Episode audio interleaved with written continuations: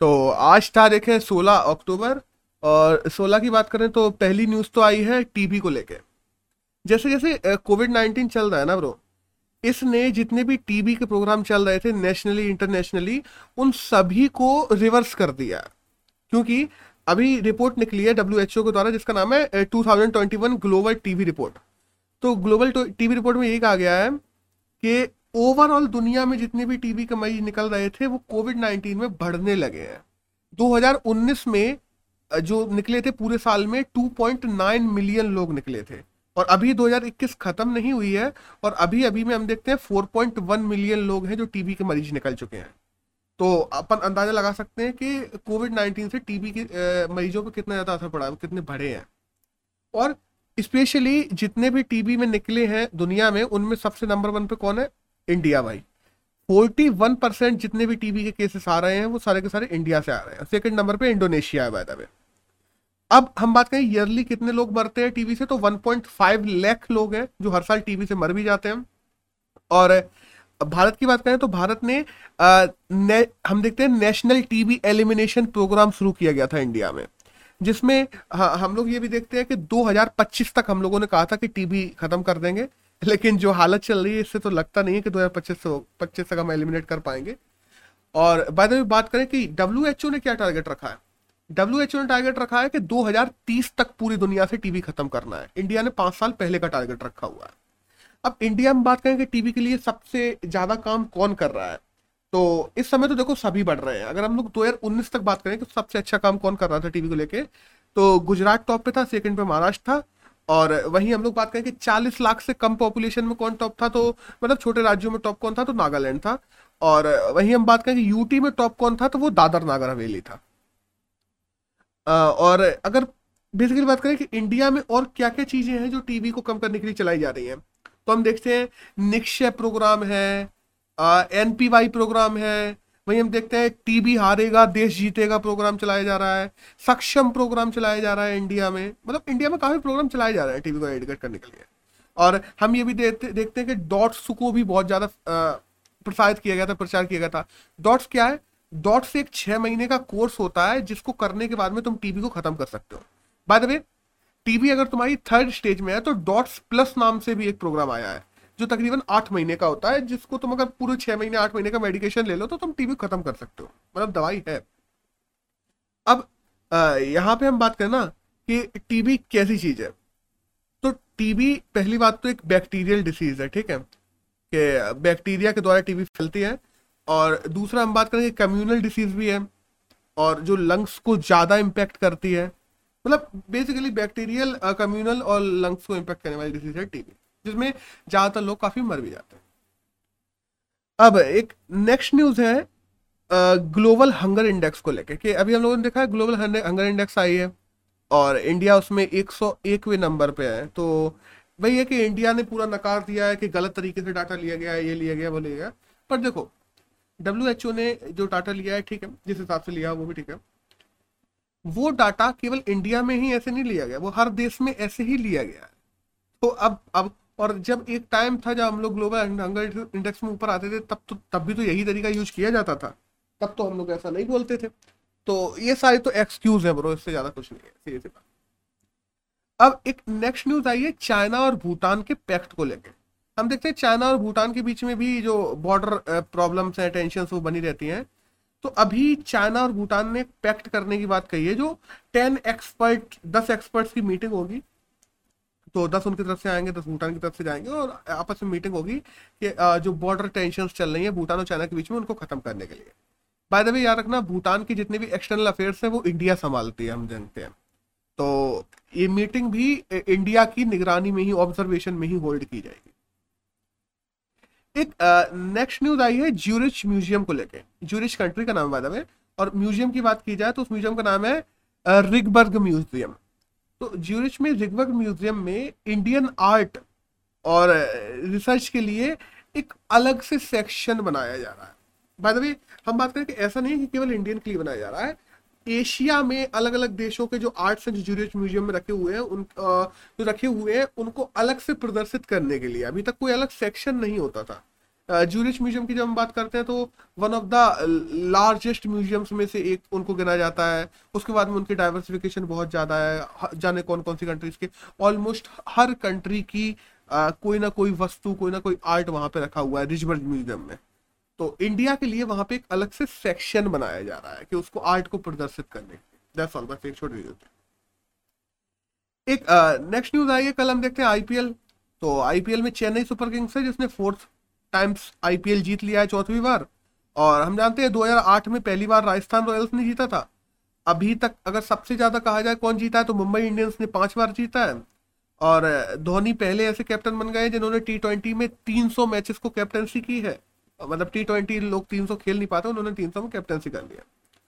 अब कुछ main main लोग हैं, जैसे ऑरेंज कैप किसको मिला तो ऋतुराज गायकवाड़ को मिला है। By the way emerging player भी ऋतुराज गायकवाड़ को ही मिला है। और पर्पल कैप की बात की जाए तो हम जानते हैं हर्षल पटेल को मिला है, जो कि रॉयल चैलेंजर बेंगलोर से हैं। और हर्षल पटेल को ही गेम चेंजर अवार्ड भी मिला हुआ है। फेयर प्ले राजस्थान रॉयल्स को मिला है और मोस्ट सिक्स मारने का अवार्ड जो मिला हुआ है वो के राहुल को मिला है। रनर अप की बात की जाए तो कोलकाता नाइट राइडर्स रहे हैं दैट्स ऑल एक अगली न्यूज़ है भारत के दो वो सात नए डिफेंस पीएसओ को लेकर।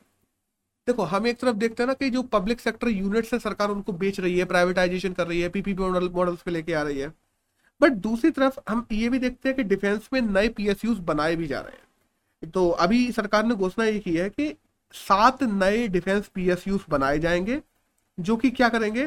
तकरीबन पिछहत्तर हज़ार जो एम्प्लॉय है, उनको जॉब देंगे। 1.75 लाख करोड़ का इनका टर्नओवर होगा 2025 तक।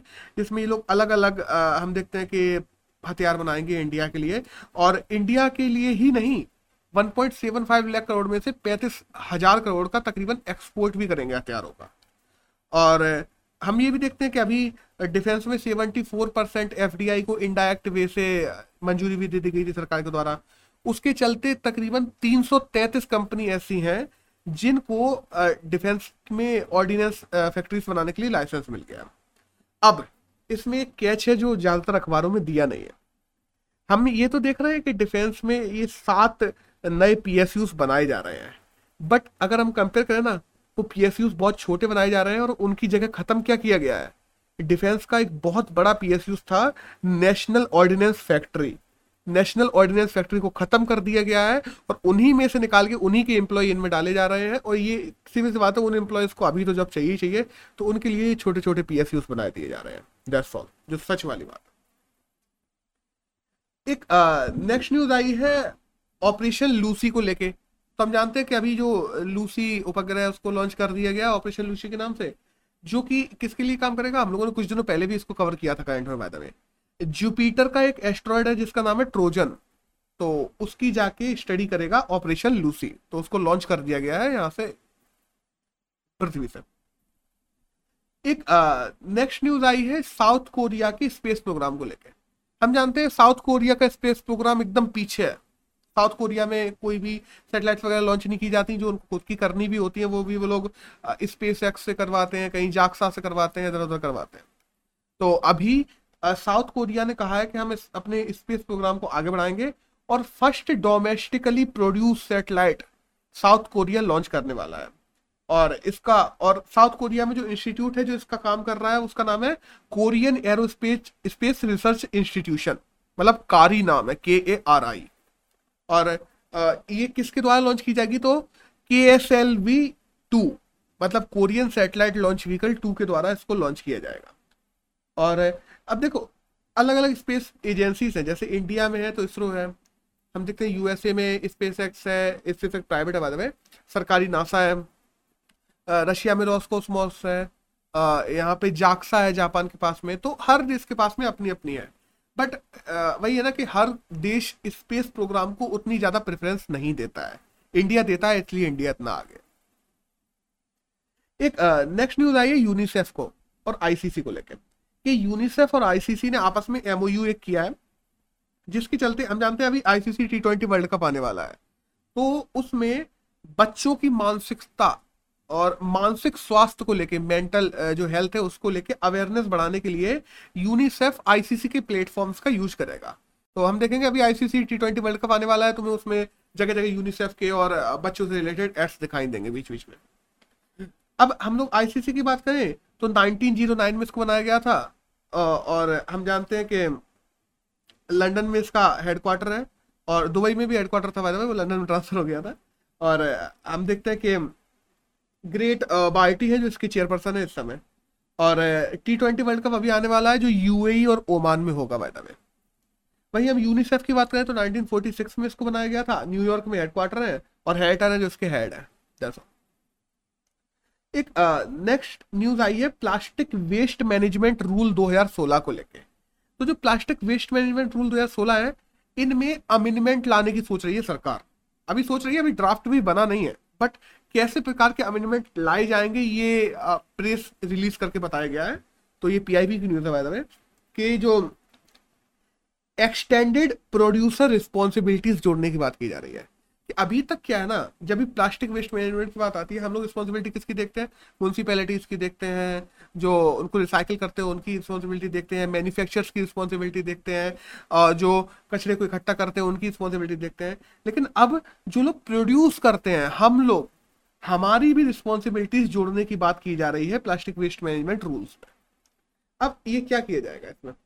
देखो, जैसे रिजिड फ्लेक्सिबल और जो मल्टी लेयर पैकेजिंग है चीज़ों की, उनमें कुछ चीज़ों को तो लोग खरीदेंगे और कुछ चीज़ों का कुछ चीज़ों के लिए कहा जाएगा कि लोगों के लिए बैन कर दी जाएँगी। अभी स्टार्टिंग में उनको मॉरल ग्राउंड पर रखा जाएगा कि हाँ कोशिश करो कि इन चीज़ों को ना खरीदो।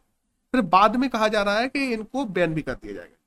जैसे एक एग्ज़ाम्पल दे दू मैम कि जो प्लास्टिक स्क्वीज ट्यूब्स होते हैं सिक्स पैक रिंग्स होती हैं प्लास्टिक जो स्क्रैपिंग्स होते हैं। वहीं बायोडिग्रेडेबल जो प्लास्टिक्स होती हैं पाइपलाइन प्लास्टिक्स होती हैं तो ऐसी चीज़ों को बंद किया जाएगा। और वहीं कोशिश की जाएगी जो पॉलिथिन वगैरह है, जो ज़्यादा पतली बनती है, जिसको रिसाइकिल नहीं किया जाता उनको मोटी बनाने की कोशिश करें। जो ट्वेल्व माइक्रॉन की हम लोग बात करते हैं कि थ्री फोर माइक्रॉन की पॉलिथिन बन बनती है, उनको रिसाइकिल नहीं किया जा सकता तो उनको ट्वेल्व माइक्रॉन तक लेके जाए। और वही है ना कि देखो प्लास्टिक का अल्टरनेट नहीं है हमारे पास में। प्लास्टिक बैन की बात की जाए ना तो इंडिया में प्लास्टिक बैन कम से कम चार बार हो चुका है दस साल में, और कुछ नहीं होता है, क्योंकि हमारे पास में एक अच्छा अल्टरनेट नहीं है। तो अल्टरनेट अगर नहीं है तो उसके लिए एक बेस्ट तरीका है कि हम और प्लास्टिक प्रोड्यूस ना करते हुए, बर्बाद ना करते हुए, उस प्लास्टिक को रिसाइकिल करें, जो हम लोग यूज़ कर रहे हैं। ये one of the best way है इस समय के लिए। तो रिसाइकलिंग पे ज़्यादा गौर दिया जाएगा। कोशिश की जाएगी कि 2021-22 तक 35 परसेंट प्लास्टिक को रिसाइकिल किया जाने लगे।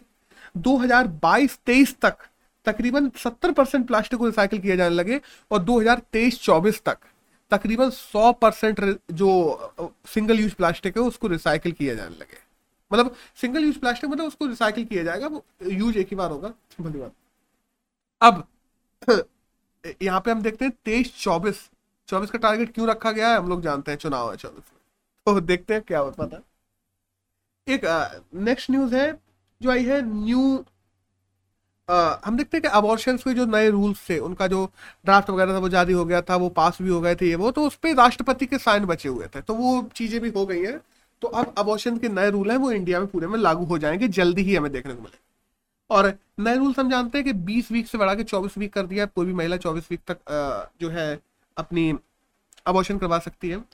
और इसका पूरा अगर बात की जाए ना, इस एक्ट का नाम क्या है तो इसका नाम है medical termination of pregnancy amendment act 2021 अब बात की जाए ना, कि ज़्यादातर ऐसा नहीं है कि हर महिला 24 24 हफ़्ते तक प्रेगनेंसी को हटा सकेगी, नहीं। तुम्हें एबनॉर्मल चीज़ें होनी चाहिए। अब एबनॉर्मल चीज़ों में क्या होता है कि हाँ तुम उसको बियर नहीं कर सकते, या आइडेंटिटी थेफ्ट आने वाला है, आगे तुम लोग जो पेरेंट्स थे वो अलग हो चुके हैं, या या मान लो हो सकता है वो बच्चा मर, मरने ही वाला है आगे या टेढ़ा मेढ़ा पैदा होगा या मतलब ऐसी सी फिजिकली उसको कोई फ़ंक्शंस गलत है तो ऐसे बच्चों को तुम लोग अवॉइड करवा सकते हो। बट याद रखना, इस रूल में एक कैच डाल दिया गया है। एक कैच ये डाल दिया गया है कि अगर मेंटल डिस्ट्रेस है महिला को, फिर भी वो अबॉर्शन करवा सकती है। मेंटल डिस्ट्रेस मतलब कि हम मेंटली कंफ्यूज है कि हमें बच्चा करना चाहिए कि नहीं करना चाहिए। हम मेंटली इल हैं, हम डिप्रेशन में हैं तो हमें बच्चा नहीं चाहिए। तो अब ये जो मेंटल डिस्ट्रेस वाला एक पॉइंट है ना, ये तुरंत के तुरंत सारी महिलाओं को छूट दे देता है कि हाँ अब वो इस पॉइंट का यूज़ करके चौबीस हफ़्ते तक कोई महिला करवा लेगी, सीधी सी बात है। तो अब इसमें एक तो पॉइंट ये दूसरा ये जो आयुष डॉक्टर है, हम लोग देखते हैं आयुर्वेद और ये सब के डॉक्टर्स होते हैं, उनको भी अबॉर्शन की छूट दे दी गई है। मतलब इसको लेकर तो बहुत ज़्यादा वो बना हुआ है कि ये बहुत गलत चीज़ है। तो आयुष के जो डॉक्टर्स हैं, उनको और एलोपैथी डॉक्टर जो हम बात करते हैं नॉर्मल जो डॉक्टर्स होते हैं, उन दोनों को मिलो, दोनों में बहुत ज़मीन आसमान का अंतर होता है। क्योंकि अबॉर्शन में बहुत ज़्यादा टेक्निकलिटीज होती है जितने आयुष डॉक्टर्स ऐसे ऑपरेशन वगैरह नहीं करते हैं। उनको तुम अबॉर्शन की छूट कैसे दे सकते हो? तो इनको लेके बहुत प्रोटेस्ट भी हुए थे बीच में, हम लोगों ने देखा था मेडिकल वाले ठीक है। इसके बाद अगर हम बात करें कि ओवरऑल दुनिया में तो 22 मिलियन अबॉर्शन है जो दुनिया में अनसेफ अबॉर्शन किए जाते हैं, जिनमें से 7 मिलियन केवल इंडिया में किए जाते हैं।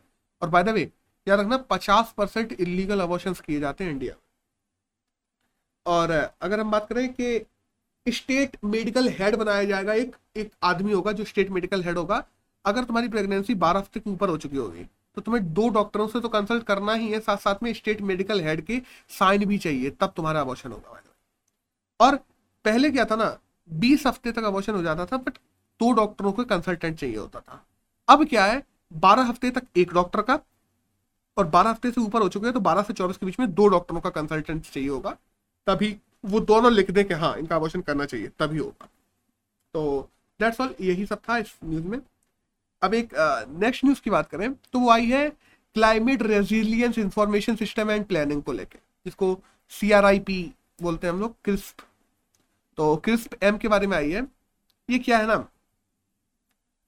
बेसिकली ये लॉन्च किया गया है क्रिस्प एम इंडिया में लॉन्च किया गया है, हमारे धर्मेंद्र प्रधान के द्वारा लॉन्च किया गया है जो हमारे मिनिस्टर यूनियन मिनिस्टर तो क्लाइमेट चेंज को टैकल करने के लिए कोशिश किया जाएगा कि जो इंफॉर्मेशन है कि कैसे कैसे टैकल किया जा सकता है, उस इंफॉर्मेशन के लिए एक प्लेटफॉर्म बनाना।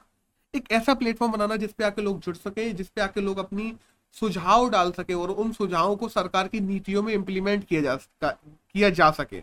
इसके लिए क्रिस्प एम नाम का एक प्लेटफॉर्म है जो लॉन्च किया गया है। बस दैट्स ऑल एक नेक्स्ट न्यूज़ है ये आई है यूएस के वन ट्रिलियन डॉलर के जो प्लेटिनम कॉइन है, उसको लेके। कि यूनाइटेड स्टेट्स में एक कॉइन बनाया जा रहा है, जो तकरीबन वन ट्रिलियन डॉलर का है।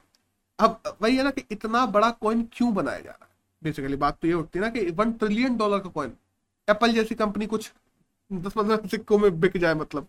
तो ये, दो तीन सिक्कों में सॉरी तो ऐसे कॉइन क्यों बनाया जा रहा है? ये एक तरीके से हो गए फेस वैल्यू के रूप में यूज़ किया जाएगा इसको। जैसे बैंकों को देना है, या किसी को फंड के रूप में देना है, या किसी को देना है कि हाँ भाई, हमें तुमसे इतना लोन चाहिए, अगर तुम्हारा इतना इतना लोन है, हमारे पास में इतना उधारी है तो फेस वैल्यू के रूप में मैंने ये आधा कॉइन तुम्हें तुम्हें दे दिया है। तो फेस वैल्यू के रूप में इसको यूज़ किया जाएगा, और दैट्स ऑल है। इसका कोई खुद से वैल्यू नहीं होगी, बस ये प्लेटिनम कॉइन है, इतना हमें याद रखना है। और इमरजेंसी फंड के रूप में भी इसको यूज़ किया जा सकता है मैडम कि जो सेंट्रल बैंक है उसको स्टेट गवर्नमेंट वो जो सेंट्रल बैंक है, उसको सेंट्रल गवर्नमेंट ये वाला कॉइन दे देगी, उससे पैसे ले लेगी इमरजेंसी फंड के रूप में और बाद में सिक्का वापस ले लेगी और पैसे वापस दे देगी। ये सारी चीज़ें की जाती हैं। अब यहाँ से हमारी न्यूज़ खत्म होती है, यहाँ से हमारे एडिटोरियल शुरू होते हैं। तो एक इंडियन एक्सप्रेस में एडिटोरियल आया है और बहुत अच्छा एडिटोरियल है, जो है सिविल सेवा के बारे में सिविल सर्विसेज़ के बारे में। कि देखो, भारतीय सिविल सेवा की जब हम बात करते हैं तो भारत को बनाए रखने में, भारत को जोड़ने में, भारत को आगे बढ़ाने में, भारतीय सिविल सेवा, इंडियन एडमिनिस्ट्रेशन ने बहुत काम किया है। हमारी ब्यूरोक्रेसी ने बहुत अच्छा काम किया बट वो काम किया जब हमारा देश आज़ाद हुआ तब। आज 1947 नहीं चल रहा, आज चल रहा है ट्वेंटी फ़र्स्ट सेंचुरी आज दो चल रहा है। और हम देखते हैं कि अब हम ब्यूरोक्रेसी जो अभी सिस्टम बना हुआ है, उसके चलते हम अपनी गवर्नमेंट को और हम अपनी देश की पूरी एफिशिएंसी को यूज़ नहीं कर पा रहे। प्रॉब्लम? प्रॉब्लम है रिफॉर्म्स। रिफॉर्म्स आते हैं, समय के साथ में बदलाव होते हैं, ज़रूरी। और हम देखते हैं, ब्यूरोक्रेसी में रिफॉर्म्स लाने की बात की जाए ना तो फास्ट फेस जो फास्ट तेज रिफॉर्म्स होते हैं, वो ऑलमोस्ट इम्पॉसिबल होते जा रहे हैं, ये कहा गया है इसमें। क्योंकि ब्यूरोक्रेसी में रिफॉर्म्स की ज़रूरत तो है बट ब्यूरोक्रेसी ओवरऑल रिफॉर्म चाहती नहीं है आगे। देखो, दो प्रकार के रिफॉर्म है। एक तो रिफॉर्म ये है कि तरीका, काम करने का तरीका चेंज हो जाए टैक वगैरह ये सब इन्वॉल्व हो जाए। एक तो ये रिफॉर्म्स होते हैं। ये रिफॉर्म्स ब्यूरोक्रेसी करना नहीं चाह रही है। और इसके लिए हमें ब्यूरोक्रेसी में रिफॉर्म लाना ज़रूरी है कि ये सब चीज़ों को इम्प्लीमेंट किया जा सके। इसमें देखो, कही तो गई है ऑलमोस्ट इम्पॉसिबल बट देखो इम्पॉसिबल तो कुछ नहीं होता, सीधी सी बात है।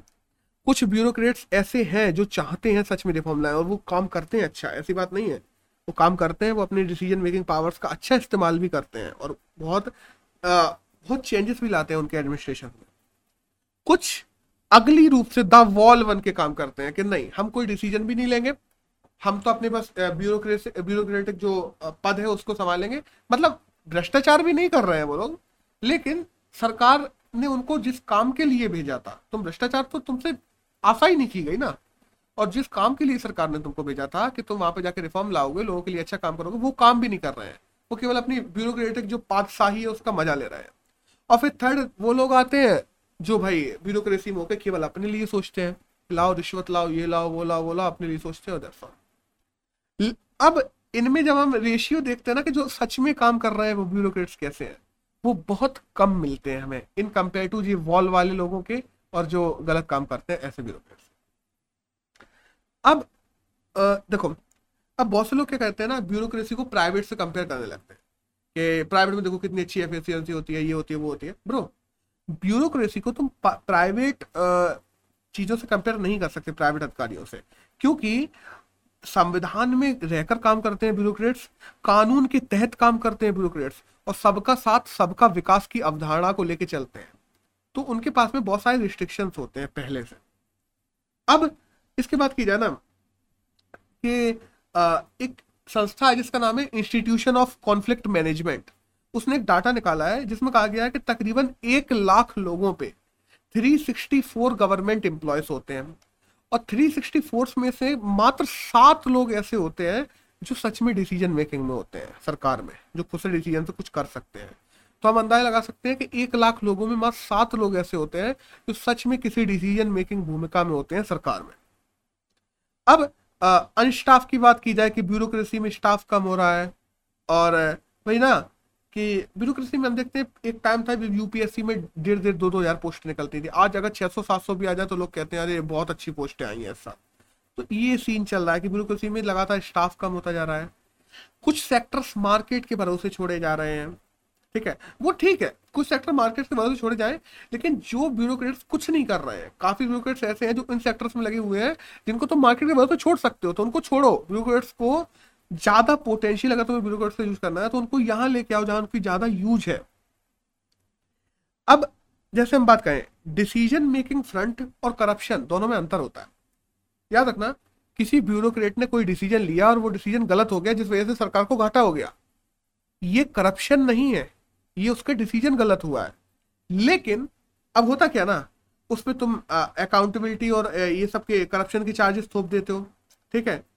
उसको डिसीज़न मेकिंग करने में लगता है डर हमारे ब्यूरोक्रेट्स को, क्योंकि अभी वो अगर कोई डिसीज़न ले लेते हैं, जो डिसीज़न सरकार को नुकसान पहुँचा देता है, अगर मानो, उसने कोई डिसीज़न लिया कि यहाँ दस हज़ार, बीस हज़ार का ये काम होना चाहिए, और वो काम में पैसे ज़्यादा लग गए, या मान लो उस उस काम को होने के बाद जो सरकार को फ़ायदा होने वाला था, वो नहीं हुआ, नुकसान हो गया तो उस ब्यूरोक्रेट के ऊपर जाँच कमेटीज बैठ जाती हैं और वो जाँच एजेंसीज क्या करती है?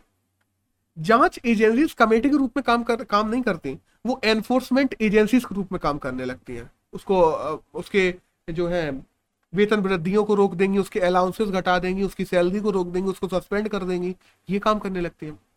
ब्रो याद रखना, उसने कोई करप्शन नहीं किया, उसने कोई गलत काम नहीं किया, उसका एक डिसीज़न गलत हुआ है दैट्स ऑल इसलिए अगर हम ऐसे लोगों को रोकेंगे, सोचो अगर किसी के ऊपर एक बार कमेटी बैठ जाती है, वो ज़िंदगी में फिर कोई डिसीज़न लेगा? नहीं लेगा। वो तो केवल अपने पद पे बैठा रहेगा, आराम से अपने या तो रिश्वत लेता रहेगा, या फिर क्या करेगा? अपने पद पे बैठ के अपनी जो पावर है उसको एंजॉय करता रहेगा और चला जाएगा। जनता के लिए कभी कोई काम करने की सोचेगा नहीं। यहाँ पे इस आर्टिकल में यही लिखा हुआ है कि जो कमेटीज है कमेटीज बनाना सही है। अगर तुम नहीं बनाओगे तो पता ही कैसे पड़ेगा कि उसने जो काम किया था, वो किस मंशा से किया था। कमेटी बनाओ अगर कुछ गलत निकलता है तो उसके खिलाफ कार्रवाई करो। बट कमेटी को इन्फोर्समेंट एजेंसी के रूप में वर्क नहीं करना चाहिए। क्योंकि वो फिर ब्यूरोक्रेट्स के मनोबल को गिरा देते हैं और जो ब्यूरोक्रेट्स अच्छा काम करते हैं वो भी काम करने से रुक जाते हैं। आ, इसके बाद में हम जानते हैं ना कि जैसे कुछ जो चेंजेस होने की ज़रूरत है। जैसे जो लेटरल्स है उनको एंट्री करवाई जाने की ज़रूरत है जो फ़ील्ड एक्सपर्ट्स है उनको लाए जाने की ज़रूरत है ब्यूरोक्रेसी में।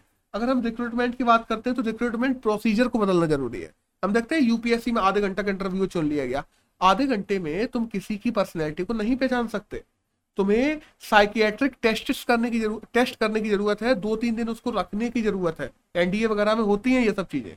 ये चीज़ें ब्यूरोक्रेसी में भी लाने की ज़रूरत है, एक अच्छे ब्यूरोक्रेट को चुनने के लिए।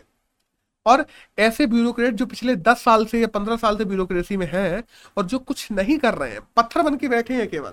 जो समाज के लिए कुछ नहीं कर रहे हैं, जो केवल अपनी सैलरी एंजॉय कर रहे हैं, अपनी पावर्स को एंजॉय कर रहे हैं, ऐसे ब्यूरोक्रेट्स को ब्यूरोक्रेसी से हटा देना चाहिए। ये बात भी कही जा रही है इसमें।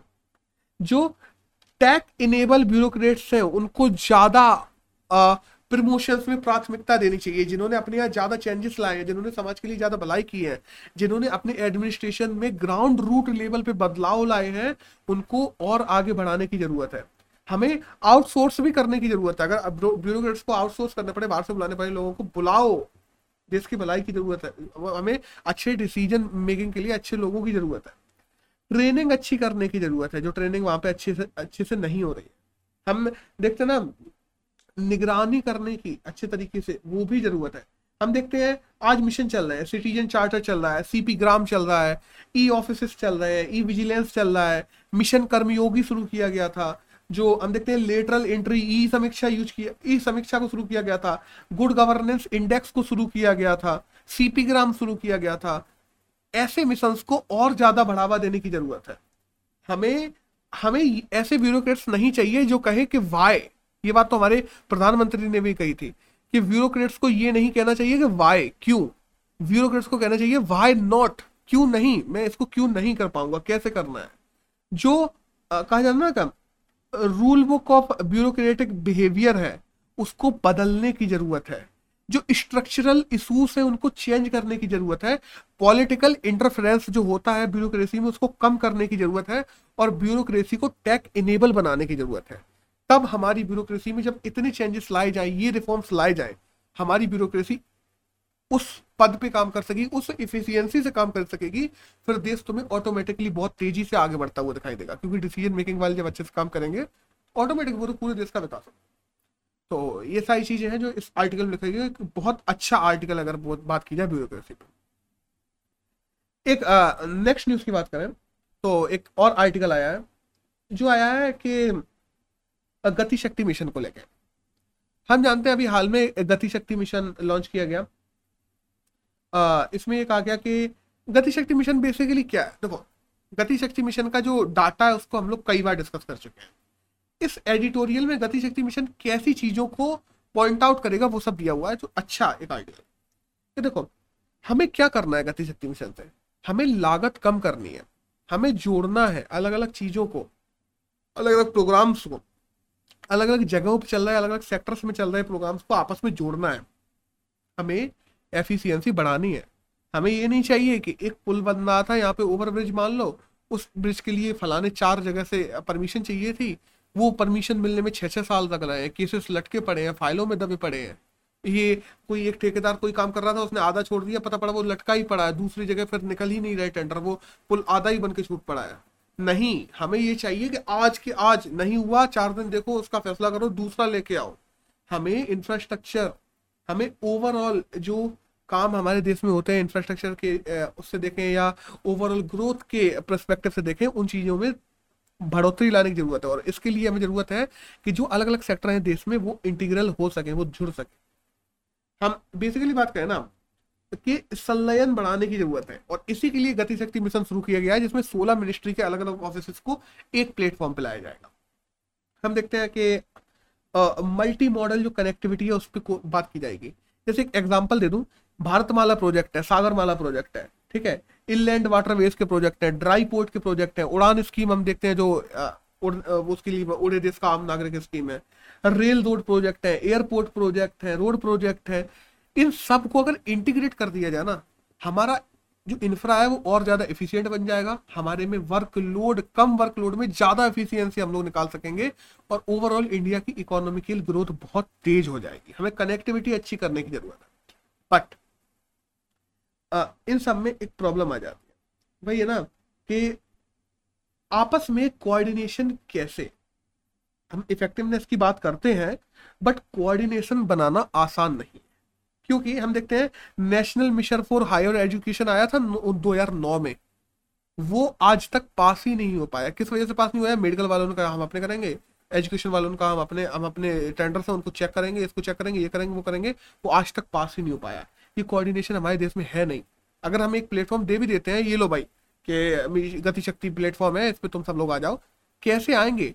कौन चाहेगा अपनी सोवरन पावर्स को छोड़ना? कोई मिनिस्ट्री नहीं चाहती, कुछ कोई नहीं चाहता। इन चीज़ों को कैसे किया जाएगा? स्टेट सेंट्रल रिलेशनशिप की हम बात करते हैं कि आज बात कर लो, केंद्र सरकार है और राज्य सरकार है। मान लो बीजेपी लेड गवर्नमेंट है, जो सेम सेम क्योंकि केंद्र में भी बीजेपी है, राज्यों में बीजेपी है, उनमें फिर भी एक बार समन्वयन करना आसान होगा। बट मान लो जो बीजेपी लेड गवर्नमेंट नहीं है, वहाँ पे आपसी मतभेद बहुत सारे चलते रहते हैं। इवन तो जो बीजेपी लेड है, उनमें भी काफ़ी बार केंद्र और राज्य में मतभेद चलते रहते हैं। ये आपसी भागीदारियों को बढ़ाना बहुत मुश्किल होगा। इसको कैसे बढ़ाया जाएगा? इंडिया में पता है, आज इंडिया में अगर हम बात करें लॉजिस्टिक जो खर्च है, वो तकरीबन तकरीबन हमारे जीडीपी का चौदह परसेंट है, केवल लॉजिस्टिक ट्रांसपोर्टेशन का खर्च, चौदह परसेंट जीडीपी का। जो कि हम देखें चाइना से कंपेयर करें तो चाइना में नौ परसेंट है, और हम मलेशिया वगैरह से कंपेयर करते हैं तो उनका भी हमसे कम है। मलेशिया मान लो, बांग्लादेश मान लो, इनकी हमसे कम है। तो ये किस वजह से बढ़ जाते हैं? क्योंकि आपसी समरसता नहीं है सेक्टर्स में। जो पोस्ट ओवरडोज हो रहे हैं, इनको कम करने की ज़रूरत है। हमें सप्लाई चेन को मज़बूत करने की ज़रूरत है, अगर इंडिया की ओवरऑल जीडीपी ग्रोथ और इंडिया की ओवरऑल ग्रोथ में भी काम करना है। तो दैट्स ऑल और आज की बात करें कि अगर 16 अक्टूबर की तो यही करंट था जो हमारे एग्ज़ाम के लिए जाना ज़रूरी था। जैसा